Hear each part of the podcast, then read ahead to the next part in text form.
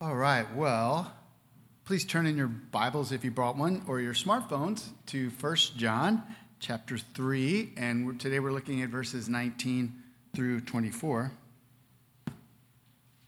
Today we are continuing in our Living in the Light sermon series, and today we have a really important topic before us confidence. And not the confidence to ask that girl at the end of the bar to dance a confidence that comes from a, another shot of whiskey. No confidence before God. It's what we all need. And what we will find this morning is that God is generous towards us, He gives us confidence. And take a moment to ponder this. If you can have confidence before God, then does that not change everything for you? See, you can experience uncertainty in every area of your life your schooling, your finances, and even in your marriage.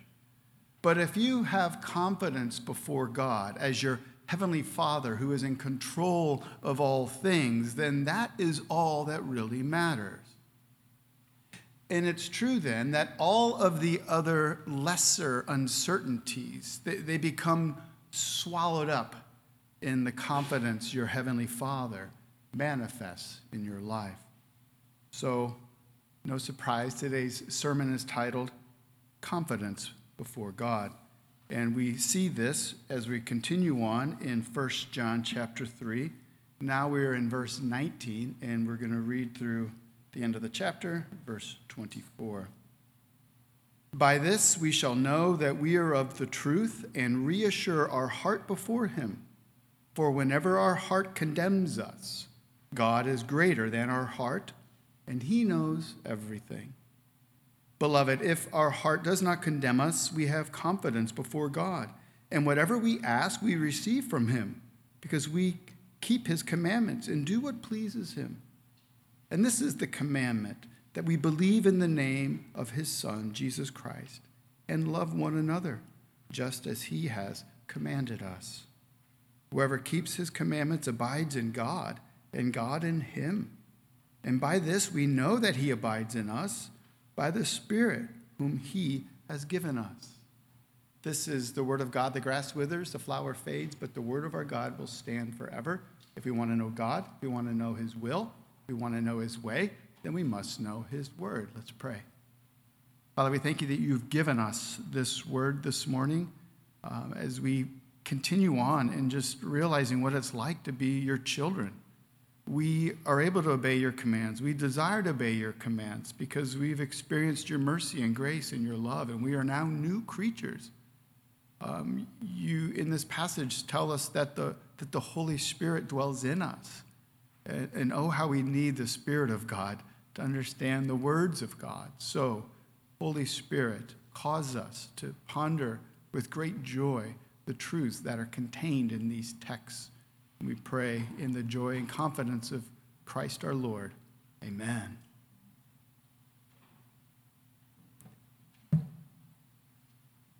Twenty-two years ago, almost to the day, I was dying to know the truth. See, I was, I was falling in love with this girl named Leslie Schmidt. Yes, that's my wife's maiden name. I was falling in love with her, but I wasn't so sure she was digging me. I know. A month earlier, she had joined the youth ministry in which I was a part of, and we started doing more and more things outside of work, but I was still unsure whether she liked me or really liked me. And she threw me for a loop when she told me that her friend Izzy was coming to town. She confided in me that she believed he was coming in town to start a long distance relationship. And then she shared with me, though, that she really just liked him as a friend and wasn't interested in him romantically. Problem was, he didn't know this. then it hit me Am I an Izzy too? I needed to know. I lacked confidence. I was doubting. So I did what any young man would do. I invited her out to dinner at a really nice spot where we got all dressed up. The meal was fantastic. And then the conversation turned to Izzy, and then I risked it. I let Leslie know that I was really interested in her. But I also shared that I feared that she didn't really feel the same way. So I asked her, Am I an Izzy?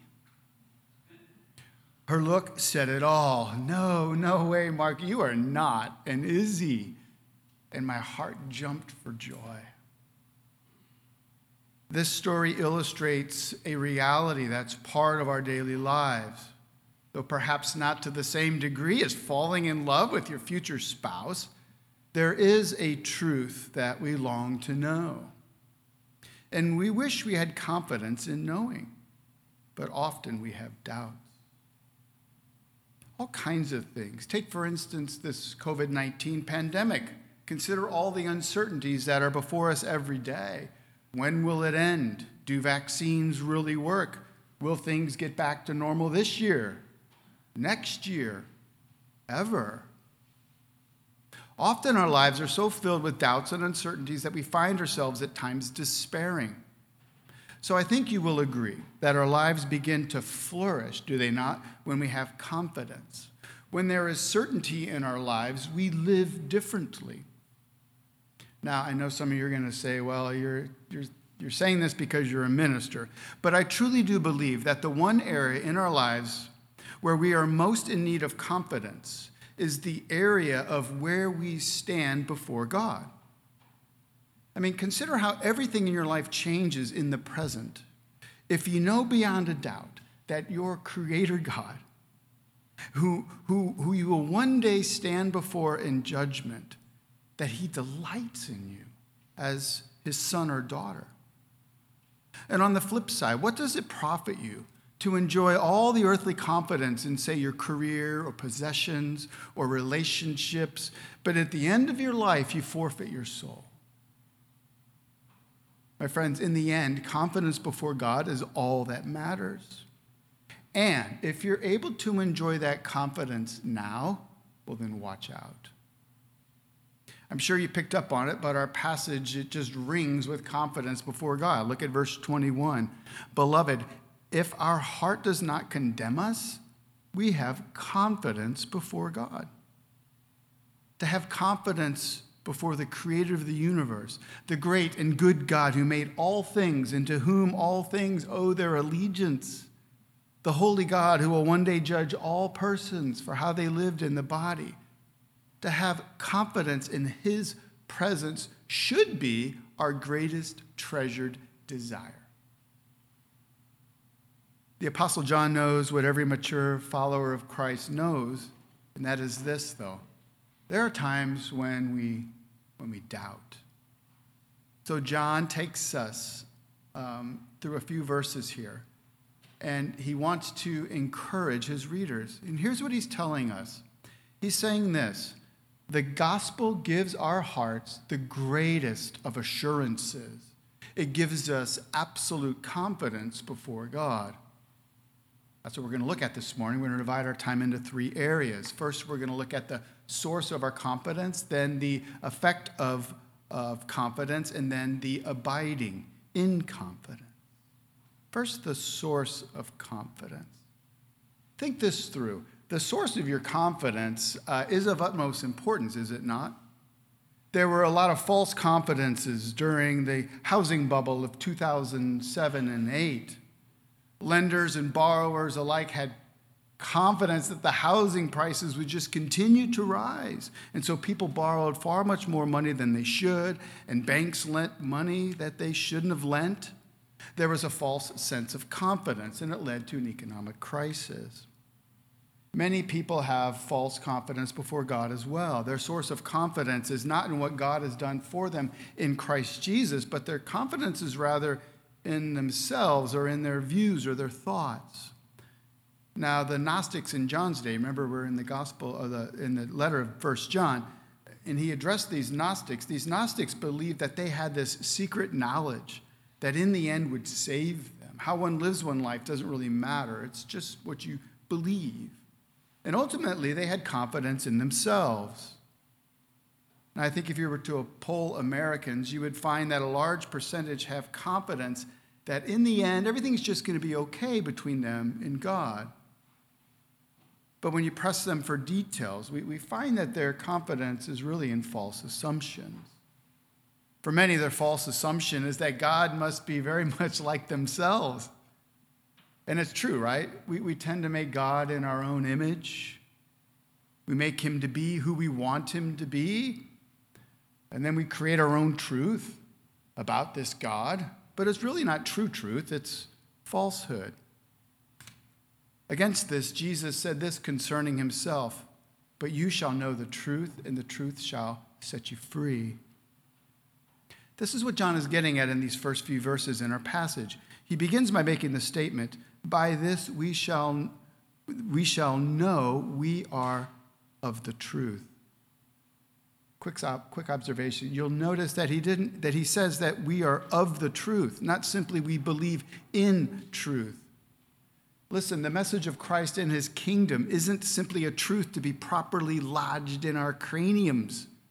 It's a truth that actually captures us, all of our being.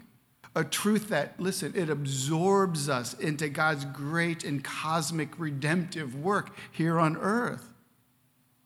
John is revealing to his readers that we can know that we are of the truth and be reassured in our hearts, that is, our, our consciences. Now, how? Well, he doesn't say, go and forgive yourself. You're okay. You're just being a little hard on yourself. Nor does he suggest some sort of breathing technique, though those can be helpful, or some sort of meditation. No, in verse 20, he tells us that whenever our heart condemns us, that is, whenever we feel the weight of our own brokenness, whenever, we, whenever we we've fallen short, and we all do, and it grieves us, it should grieve us, we're to turn to our source of confidence. And what is that? The rest of verse 20 shows us. Look what it says. For whenever our heart condemns us, listen, God is greater than our heart, and He knows everything. My friends, this should ring in your ears as good news God is greater than your heart, and he knows everything. Now, what does John mean? John is teaching us a couple of things. First, the human heart is not the final standard of, of judgment or mercy, rather, God is. It is God who gives us assurance before him. And in God's presence, we are to be at ease when our hearts condemn us because God's mercy and His grace and His love are greater than our hearts. His all surpassing mercy, that's what cleanses our consciences. Christian, your confidence before God is not based upon you downplaying your sin, nor is it based upon how well you perform your Christian duties. I'm not saying don't do them. But your confidence before God comes from knowing that God has been and always will be merciful and loving and forgiving towards you through his Son, Jesus Christ. Second John says God knows all things. Now, this should, should both humble us as well as reassure us and maybe scare us a little bit. I don't know. Only God is omniscient. That means he knows all things. Our little pea sized brains, as powerful as they can be, I mean, we can balance checkbooks, you know, three out of four times. Our little pea brains, though, aren't sufficient to the task of putting our own hearts at ease. But thankfully, God knows our frailty, God knows our weakness. How does He know this? Because Christ, the Son of God, became a, became a man. And in his humanity, Christ experienced the sorrow and shame and weakness and frailty and hunger and abandonment that we experience on earth too. And through it all, unlike you and I, and on our behalf, Jesus trusted the Father who knows all. So our hearts can be reassured before God because His mercy is greater than our hearts and He knows all things. So, Christian, what is John calling us to do here? He is calling us to be reminded of what God has done for us. In His perfect love, He has given us a perfect redemption through His Son. Our confidence isn't to come from how well we perform our daily duties, but rather our confidence is to be in Christ, who has performed all of our duties on our behalf. And so we may come before God and confess our sins because we still sin and experience God's greatness over our own hearts as we bask and soak in his mercy and love towards us. That's the source. Now for the effect, the effect of confidence. What effect does confidence in Christ have, a, have upon us? Well, the effect is freedom. And we see three ways in which freedom impact us in verses 21 through 22. We see that we are free to come into God's presence, we are free to ask and receive from him, and we are free to please him. First, we're free to come into his presence. You know, there are very, very few people who can barge into the king's bedroom late at night while he is sleeping without ticking him off. There are at times top aides and advisors who need to awaken him due to some crisis, but they do so with great trepidation, do they not? But not so the king's children. They can enter into the king's bedroom at all hours because the king is, well, their daddy. So too the Christian has confidence to come before God because God is our Father. Our hearts no longer condemn us. We have free access to our Heavenly Father. We come to Him, and listen, God delights for us to be in His presence. So the Christian has been freed to come before God. The second thing that John shows us is that because of our family relationship, we are able to ask God for, for things, prayer requests, and receive from him. This is what John tells us in verse 22. And whatever we ask, we receive from him because we keep his commandments and do what pleases him. Now, once again, we have to be careful how we read John. You could be left thinking, you could be left thinking that God answers our prayers because we have done all the right things and he owes us a favor. But that's not the case. What, what John has been showing us in this letter, right, is that a Christian is someone who has been born anew, that there's this new life that has come upon the Christian, that, that God's Spirit dwells in us. And, and really, we now do long to keep his commandments, right? This is, this is now the new reality of our hearts. Not that we do it perfectly well, but that is our heart's desire. We now long to please our Heavenly Father and obey His commands. And because we are now these new creatures, His children, um, He is our Father. Guess what? And He loves to respond favorably to our requests. But of course, we need to pray according to His will. Just as parents don't give us all we ask for. Sorry about that, kids. Uh, but they don't give us all we ask for because often it's for our own good. And so too, God answers our prayers, but He answers our prayers according to His will. Now, all this being said, there is this condition of obedience with regards to answered prayer. I like what John Stott says concerning this. Here's what he says. Listen closely. He says, Obedience is the indispensable condition, not the meritorious cause of answered prayer. The indispensable condition, not the meritorious cause. What does he mean? What Stott is saying is, is your obedience doesn't earn or merit God's favorable reply to your prayers, but rather that, that obedience is the fertile ground into which prayers, answered prayers, may be sown. Picture it this way say you're a farmer and you desire to have a bumper crop, but the ground that you have is full of weeds. In order to have a good yield, you need to root up all the weeds. Now, clearing the field of weeds does not earn you a bumper crop, but it is the necessary condition for a bumper crop to exist. So to the children of God, when we walk in and in delight in God's commands, when we, when we desire to obey God because we love Him, when our hearts have come alive to living out for God in ways that please Him, this becomes fertile ground for answered prayer. I think this is what Paul had in mind when he wrote to his protege, Timothy. Here's what he wrote He said, Now in a great house, there are not only vessels of gold and silver, but also of wood and clay, some for honorable use, some for dishonorable.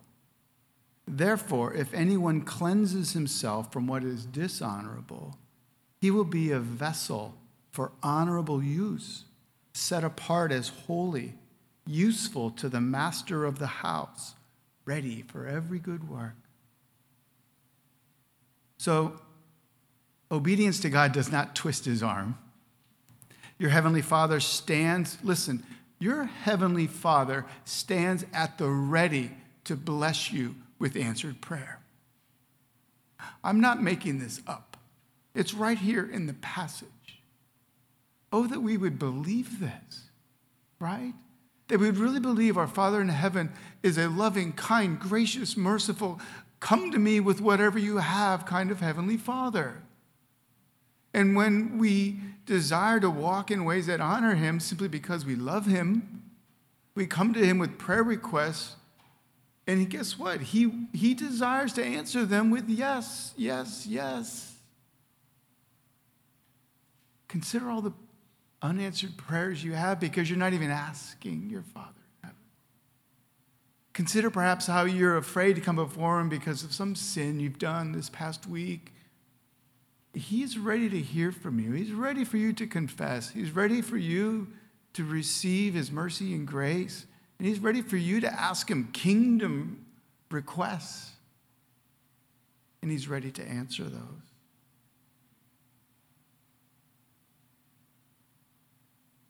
Your Father stands ready to bless you with answered prayer, but obedience is indispensable and necessary. Lastly, our confidence before God frees us to please Him.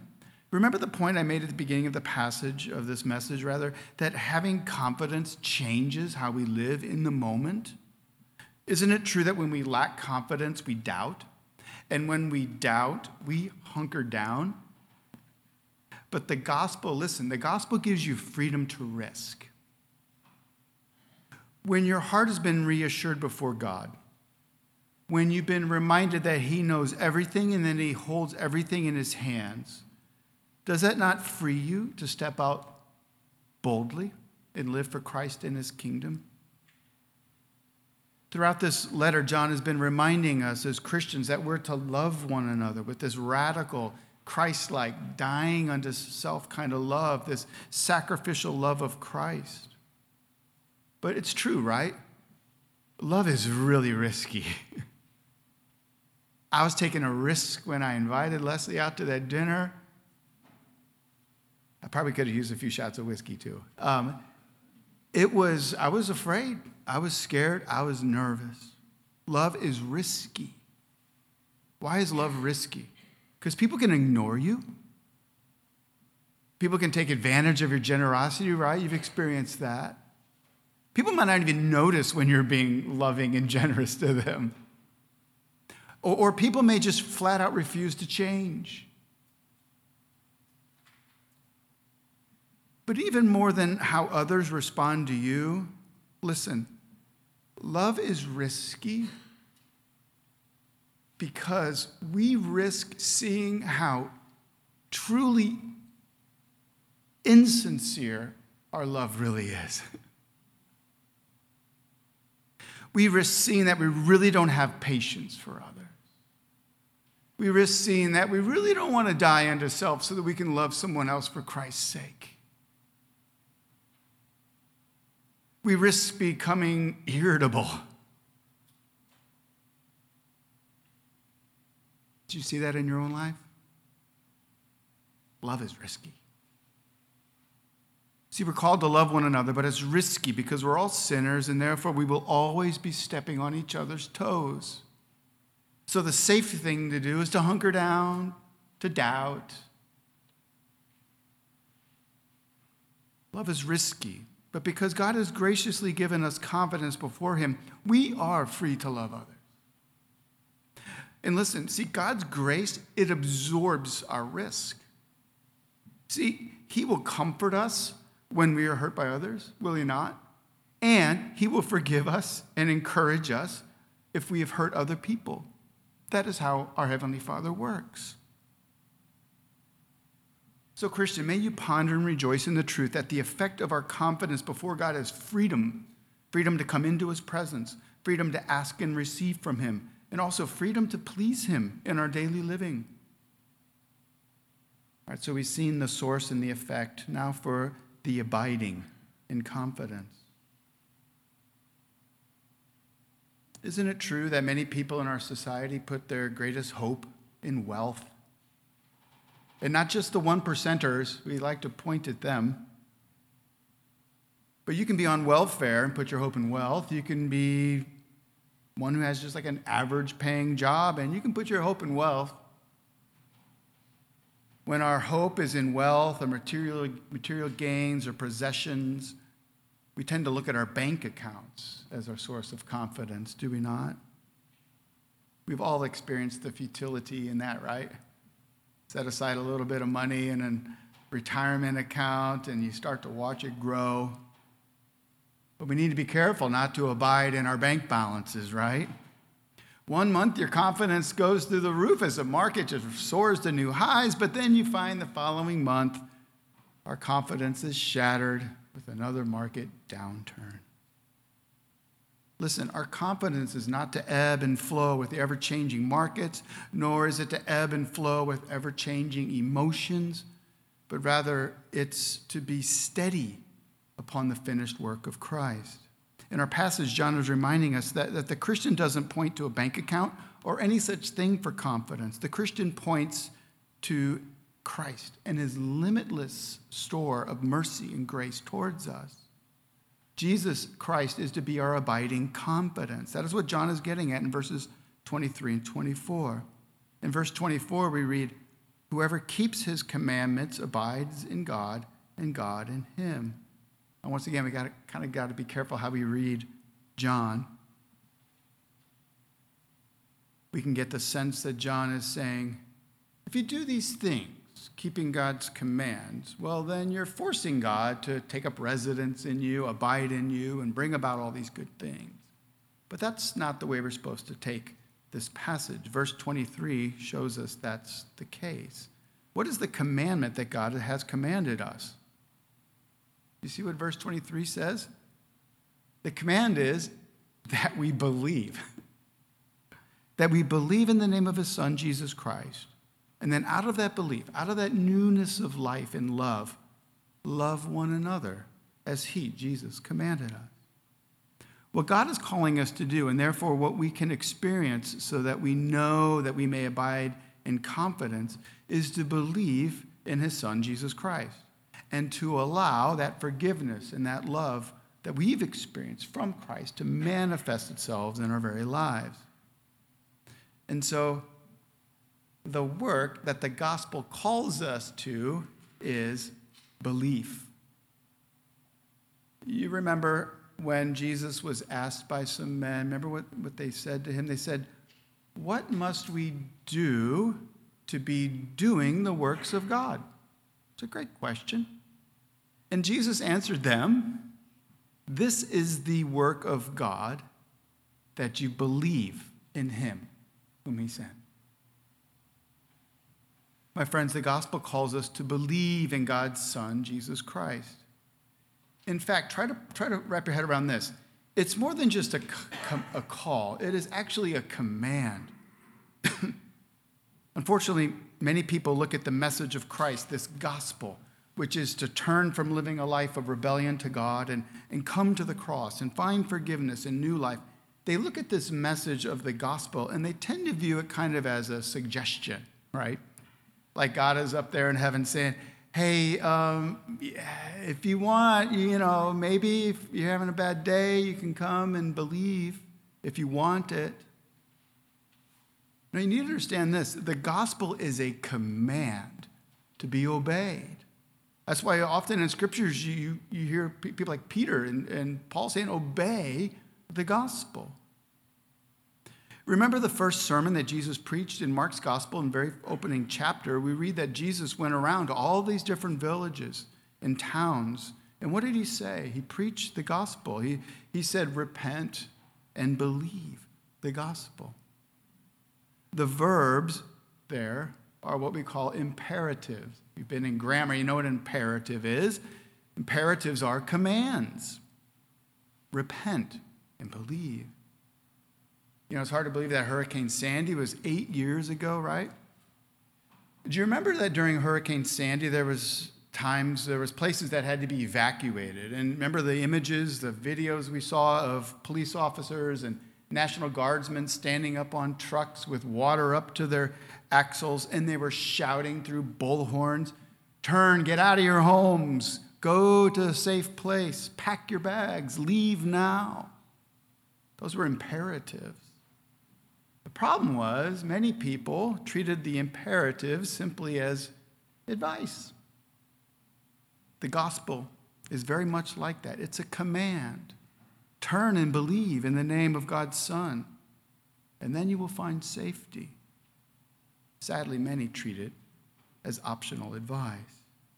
But listen, if you're in Christ, you are a Christian, and the Christian has obeyed the command from heaven to turn and believe in Christ. And the result is God has given you this new life. And, and now there's this love of Christ that is in you and flows out of you as a Christian. And, and, and not perfectly, right? But the Holy Spirit has genuinely made us new. This, this work in us is the reason why we can know we are God's children. That's, why, that's what John says in verse 24. He says, Whoever keeps his commandments abides in God and God in him. And by this we know he abides in us. By what? The Spirit whom he has given us. The Christian has obeyed God's command, which is to believe, and out of that belief, to love. And God has graciously taken up residence in the believer. As John says, we abide in God, and God abides in us and all by the Holy Spirit's presence in us. It's as if John is saying to us who are like struggling maybe with doubts, like, uh, you know, like these people on the outside, these Gnostics were saying, no, no, don't, you know, Jesus is nice and all, but really all you need is just to follow our teachings. And, and John, John is saying to them, he's saying, no, we know that we are of the truth. And how do we know this? It's as if John is saying, You experience it every day of your life. You know exactly what I'm talking about. The Holy Spirit dwells in you. And if you're a Christian here today, you know exactly what John is talking about. The Holy Spirit has worked in you and continues to work in your life. The Holy Spirit in you is the reason why you now look with Christ, to Christ with joy and delight. The Holy Spirit in you is the reason why your view of God has changed. He has become majestic and holy and righteous and good. The Holy Spirit in you is the reason why your view of yourself has changed. You now see yourself who's a person in need of holiness and goodness, and you see yourself as one who is now in need of God's mercy and grace. And the Holy Spirit is the reason why you trust in Christ and not in your own righteousness. And the Holy Spirit is why you've experienced transformation in your life. I think sometimes as Christians, we're so hard on ourselves. We see the sin that's still in us and we see the daily shortcomings. Do you not also see the daily great blessings of, of the Holy Spirit dwelling in you? The reason why you get upset at your lingering sin in your life is because the presence of God in your life. People who do not have the Holy Spirit could care less about the sin in their life. So, Christian, you have the Spirit of God dwelling in you. This is your confidence. The Holy Spirit is at work in you.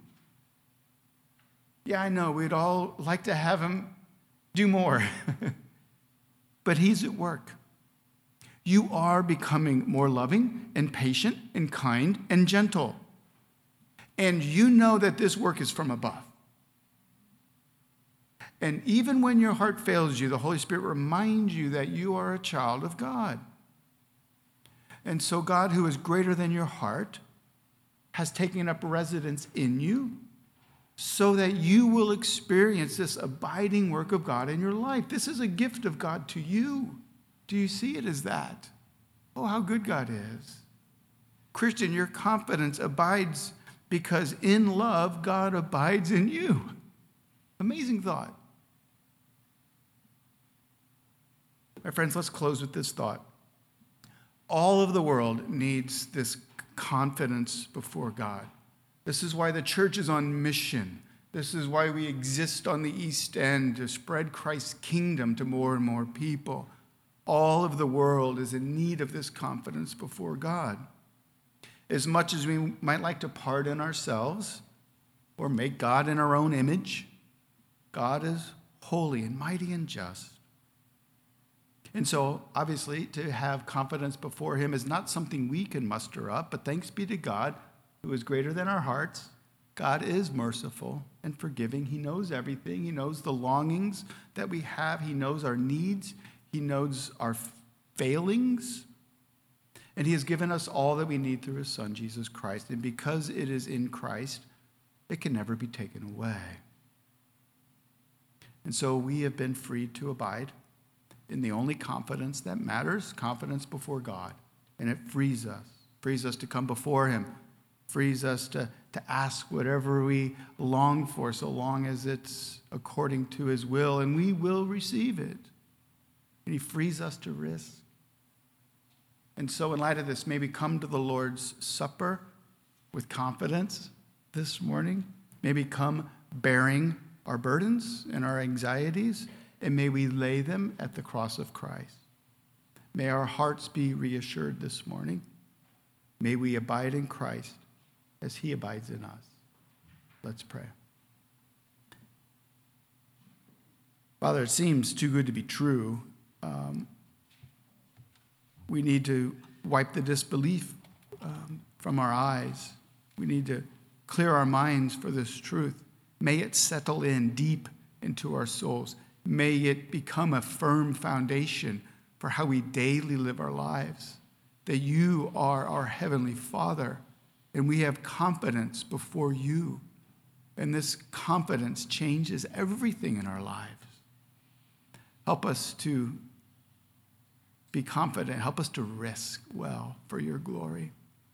We thank you for this meal and what it signifies to us that Christ has done it all and we are the benefits of all of his blessings for us. Um, we thank you and delight in you through Christ. Amen.